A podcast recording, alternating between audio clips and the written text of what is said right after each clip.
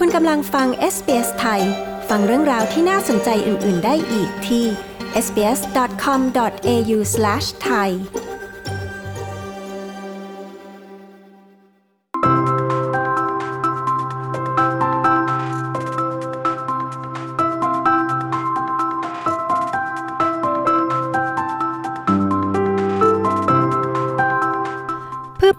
การแพร่ระบาดของเชื้อโควิด -19 รัฐบาลออสเตรเลียก็ได้ออกมาตรการที่จะช่วยประชาชนหลายหมื่นคนที่กำลังรอเข้าพิธีรับมอบสัญชาติออสเตรเลียสามารถเข้าพิธีได้อย่างสะดวกและปลอดภัยนะคะ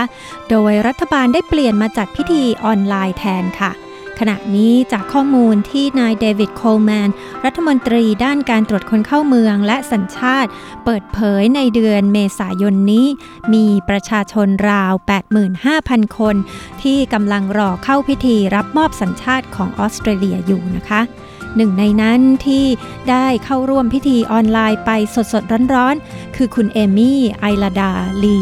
ที่มาเล่าให้เราฟังค่ะว่าเธอต้องเตรียมอุปกรณ์อะไรบ้างเพื่อจะเข้าพิธีออนไลน์ได้พิธีมีขั้นตอนยุ่งยากมากไหมการเป็นพลเมืองออสเตรเลียสร้างความอุ่นใจให้แก่คุณเอมี่อย่างไรและเธอจะร่วมช่วยเหลือประเทศในช่วงวิกฤตโควิดในฐานะพลเมืองใหม่อย่างไรบ้างดิฉันปริสุทธิ์สดใส SBS ไทยพาคุณผู้ฟังไปคุยกับคุณเอมี่จากนครเมลเบิร์นค่ะ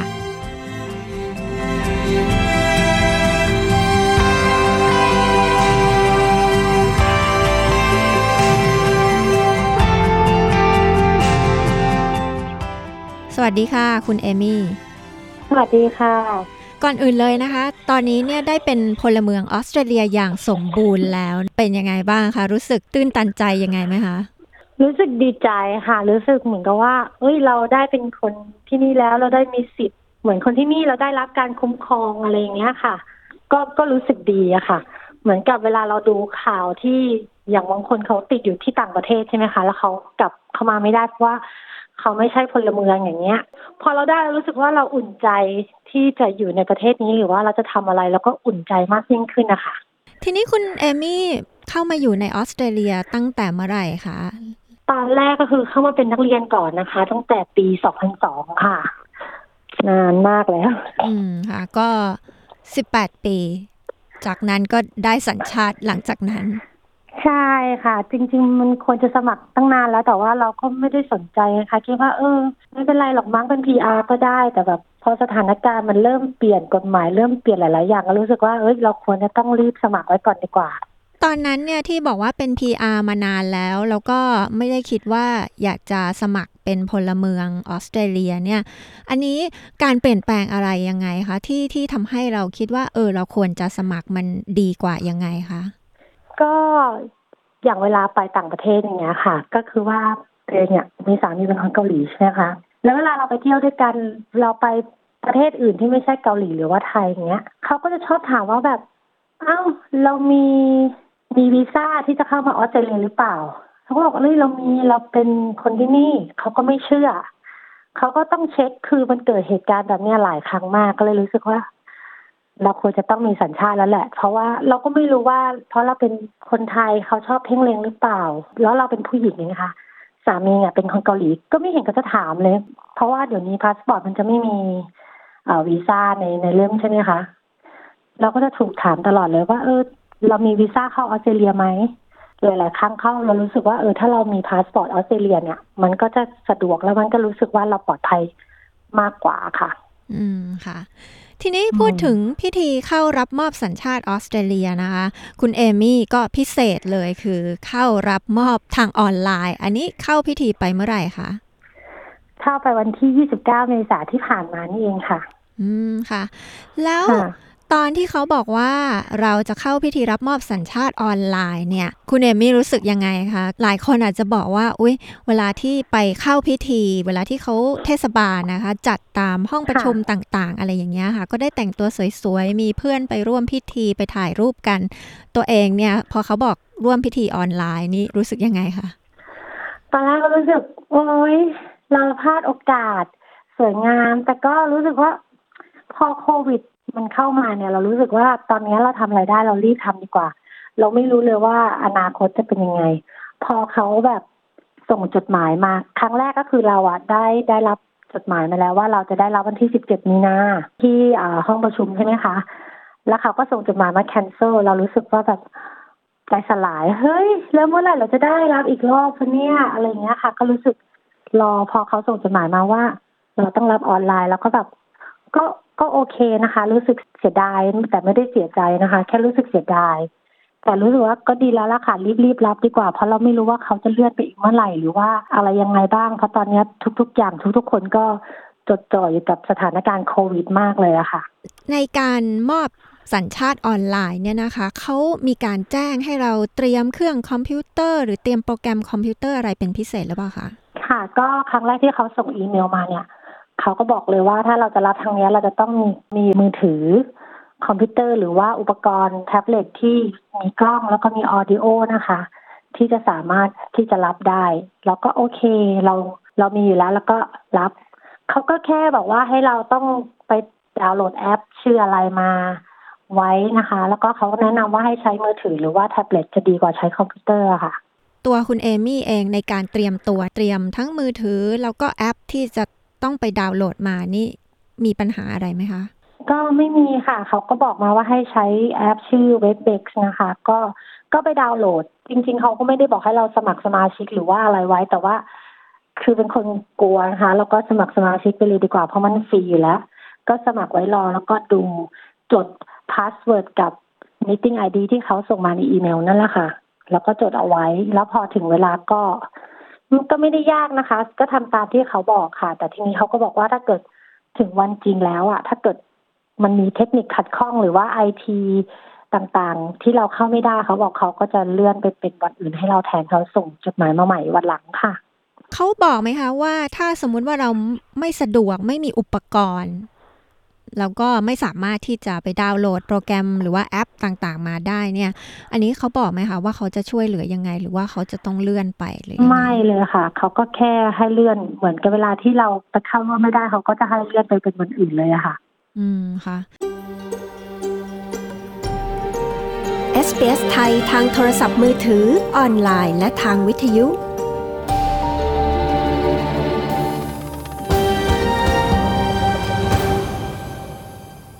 นี้สำหรับคุณเอมี่นะคะในวันที่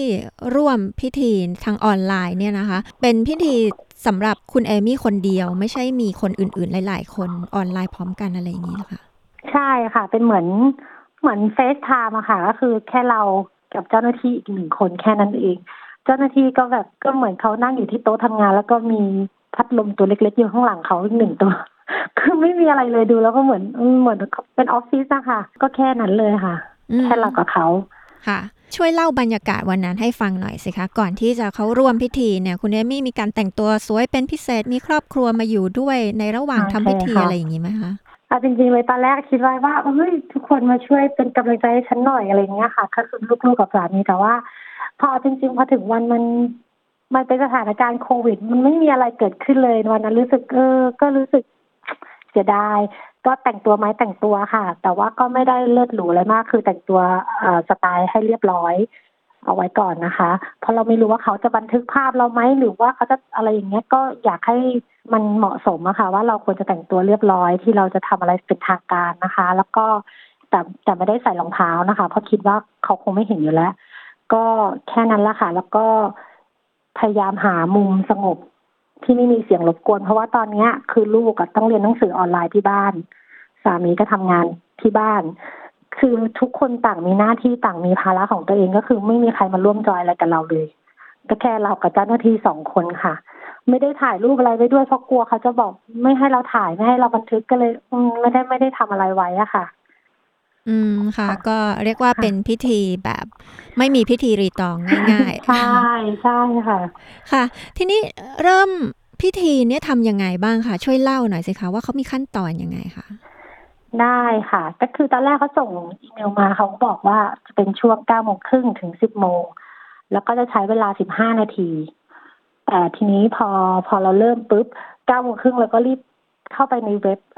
ในแอปนะคะแล้วก็กดจอยตอน 9:30 นเลยค่ะ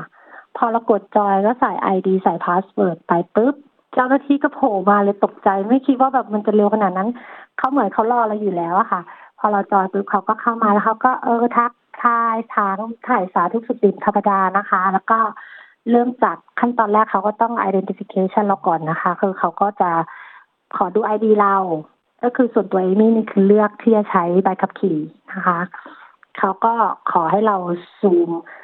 เอาใบขับขี่เราเข้าไปในหน้าจอกล้องให้เห็นรายละเอียดชัดเจนแล้วก็เห็นรูปเราอะไรเงี้ยค่ะแล้วก็ที่อยู่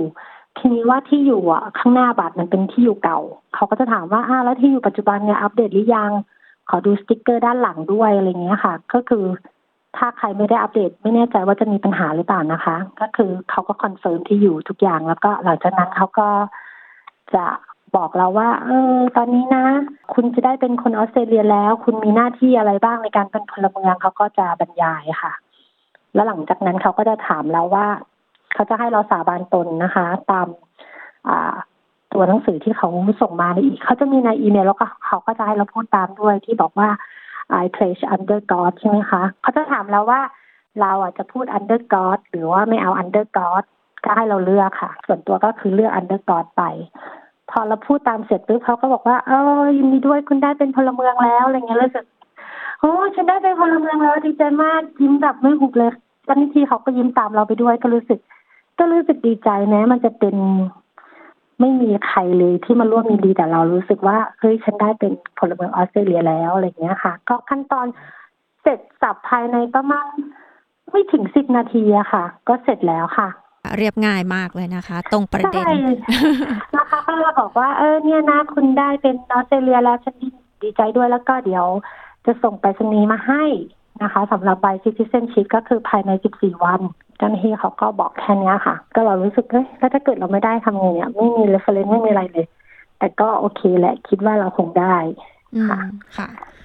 แล้วเจ้าหน้าที่นี่เขามีการถ่ายบันทึกวิดีโอไว้หรือว่าอะไรอย่างนี้หรือเปล่าคะหรือว่าไม่รู้เลยค่ะแต่เขาน่าจะบันทึกก็คิดว่าเขาคงจะต้องบันทึกไว้เป็นหลักฐานนะคะว่าเขาทำตรงนี้เขาก็ไม่ได้พูดอะไรเขาก็พูดแค่นั้นแล้วเขาก็ถามมีอะไรจะถามไหมอะไรเงี้ยแค่นั้นแล้วเขาก็ไปแล้วรู้สึกว่าอ้าวจบแล้วเหรอไม่มีแบบเปิดเพลงชาติไม่มีอะไรอย่างนี้เลยเหรออะไรเงี้ยรู้สึกว่าก็ไม่รู้ว่าอ้าวจบโอเคจบก็จบก็แค่นั้นละค่ะแล้วก็เรารับวันพุธที่29แล้วก็พุธต่อมาเราก็ได้ใบสัญชาติมาส่งถึงบ้านเลยค่ะเป็นไปรษณีย์พร้อมกับใบที่เราต้องลงทะเบียนเลือกตั้งค่ะหลังจากได้เข้าพิธีมอบสัญชาติออสเตรเลียออนไลน์เนี่ยคิดว่ามันเป็นประสบการณ์ที่น่าจดจำไหมคะมันน่าจดจำมาก รู้สึกว่าเฮ้ยมันไม่มีใครที่มารับแบบแล้วนะในประวัติศาสตร์100ปีมันไม่เคยเกิดเหตุการณ์อะไรแบบนี้ขึ้นเลยอะค่ะก็คิดว่ามันเป็นสิ่งที่น่าจดจำอะค่ะคือต้องเล่าให้ลูกหลานฟังเลยแหละค่ะว่าสถานการณ์โควิดนะทำให้พิธีกลายเป็นหดสั้นขนาดนี้ใช่ค่ะมันเป็นอะไรที่แบบมันควรจะยิ่งใหญ่อลังการแต่มันก็มันก็เหมือนไม่มีอะไรแต่ว่าสิ่งที่สำคัญมากกว่านั้นก็คือสิทธิ์ที่เราจะได้มากกว่าค่ะหลังจากที่เราได้รับแล้วมันไม่ใช่แค่พิธีการใช่ไหมคะก็เลยโอเคค่ะตอนนี้เป็นพลเมืองออสเตรเลียอย่างเป็นทางการแล้วเนี่ยนะคะคิดว่าออสเตรเลียนะคะมีความน่าภาคภูมิใจยังไงบ้างคะประเทศเนี่ยนะคะมีดีตรงไหนคะก็รู้สึกว่าแบบประเทศเนี้ยเป็นประเทศที่เปิดโอกาสให้กับทุกๆคนทุกๆคนมีสิทธิ์มีเสียงมีเสรีภาพที่แบบจะทำอะไรได้หลายๆอย่างไม่ว่าจะเป็นการทำงานมันมีอาชีพเยอะมากมายไม่จำกัดเพศไม่จำกัดอายุอะไรเงี้ยค่ะรู้สึกว่าเราเริ่มต้นใหม่ได้ทุกครั้งที่เราอยู่ประเทศนี้ไม่ว่าเราจะอยู่สถานการณ์ไงรู้สึกว่าเราจะไม่อดตายอะค่ะอย่างตัวเองเนี่ยเริ่มทำงานจริงจังอะก็คือตอนอายุ40แล้วอะถามว่าอยู่เมืองไทยเราจะเริ่มได้ไหมจากศูนย์ที่เราไม่มีประสบการณ์แล้วเราจะมาเริ่มตอนอายุ40มันคงไม่ได้อะค่ะแต่ที่นี่คือเราได้งานที่ดีรู้สึกว่ามันดีมากอะค่ะรู้สึกหลายๆอย่างแล้วก็การเจ็บป่วยหรือว่าอะไรรัฐบาลเขาก็ดูแลค่ะเพราะว่าส่วนตัวก็มีโรคแบบเป็นไทรอยด์ก็ไปหาหมอก็ฟรีอย่างเงี้ยค่ะก็รู้สึกว่าเขาก็ดูแลเราดีเราก็จ่ายภาษีของเราแหละนะคะแต่ว่าส่วนที่เราต้องได้คือเราก็ได้แล้วเราก็รู้สึกอุ่นใจว่าลูกเราก็จะได้รับการศึกษาที่ดีด้วยอะค่ะในสถานการณ์ วิกฤตโควิดนะคะซึ่งตอนนี้ในหลายๆพื้นที่ทั่วออสเตรเลียเนี่ยก็เริ่มมีการผ่อนคลายข้อจำกัดลงบ้างแล้วนะคะคิดว่าตัวเองในฐานะพลเมืองออสเตรเลียนะคะอยากจะช่วยเหลือประเทศในจุดนี้ยังไงบ้างคะค่ะก็คือที่ผ่านมาตั้งแต่ที่เขาเริ่มสตรีทใช่ไหมคะแล้วก็ทำในทุกสิ่งทุกอย่างที่เราทำได้นะคะให้ความร่วมมือเต็มที่ค่ะแล้วก็ตอนนี้สถานการณ์คลี่คลายลงเรายังต้องที่จะต้องใช้เหมือนที่เพรเมียร์ของวิกตอเรียบอกใช่ไหมคะว่าเราก็ยังต้องใช้คอมมอนเซนส์ด้วยการใช้ชีวิตของเราแม้ว่าเขาจะปลดล็อกบ้างแล้วหรือว่าการที่เราจะส่งลูกไปโรงเรียนหรือว่าเราจะไปช้อปปิ้งหรือจะไปทำอะไรก็แล้วแต่เราก็ยังต้องระวังนะคะหรือว่าการที่เราจะพบเพื่อนบ้านหรือว่าชวนคนมาที่บ้านหรือว่าอะไรก็แล้วแต่เราต้องรู้ตัวเราค่ะถ้าเราเริ่มรู้สึกว่าร่างกายเราไม่ค่อยแข็งแรงพยายามเลี่ยงได้ก็เลี่ยงเพราะว่าเราอาจจะติดโรคแล้วก็อาจจะเป็นคนที่แพร่ระบาดก็ได้อะไรอย่างเงี้ยค่ะแล้วก็หลายๆอย่างจริงๆทางโรงพยาบาล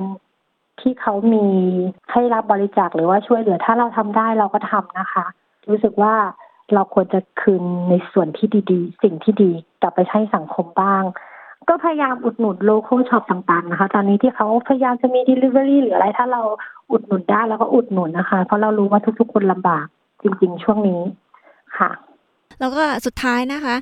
อยากจะฝากอะไรไหมคะคุณเอมี่สำหรับคนไทยนะคะที่อาจจะกำลังจะเข้าพิธีรับมอบสัญชาติออนไลน์อย่างคุณเอมี่นะคะค่ะก็แนะนำว่าเตรียมอุปกรณ์ให้พร้อมนะคะแล้วก็หามุมสงบแล้วก็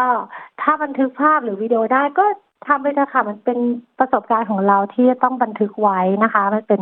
ช่วงเวลาที่ดีๆแล้วเราก็จะได้เล่าให้ลูกหลานเราฟังด้วยว่าเนี่ยเราผ่านประสบการณ์ตรงนี้มาแล้วก็เราก็ต้องพยายามกว่าเราจะได้สัญชาติมามันไม่ได้ง่ายนะคะเราต้องมีสกิลเราจะต้องผ่านหลายอย่างกว่าจะได้ PR กว่าจะได้สัญชาติมามันเป็นประสบการณ์ที่ดีอยากให้คุณรักษาไว้แล้วเมื่อคุณเป็นพลเมืองที่นี่แล้วก็อยากให้ร่วมมือร่วมใจทำตามกฎหมายนะคะอย่าพยายามซิกแซกไม่ว่าจะทั้งเมืองไทยหรือว่าที่นี่ก็พยายามที่จะให้สิ่งดีๆกลับไปกับสังคมนะคะแล้วก็เชื่อว่าประเทศออสเตรเลียจะดีขึ้นเรื่อยๆค่ะก็ขอบคุณค่ะค่ะขอบคุณมากเลยนะคะที่คุยกับ SBS ไทยค่ะขอบคุณมากค่ะที่ให้ร่วมแชร์ประสบการณ์ค่ะ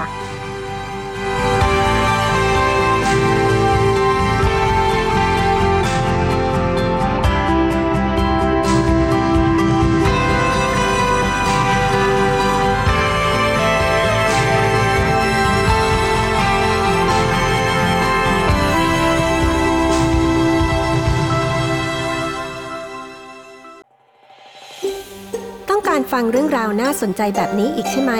ฟังได้ทาง Apple Podcast Google Podcast Spotify หรือที่อื่นๆที่คุณฟัง podcast ของคุณ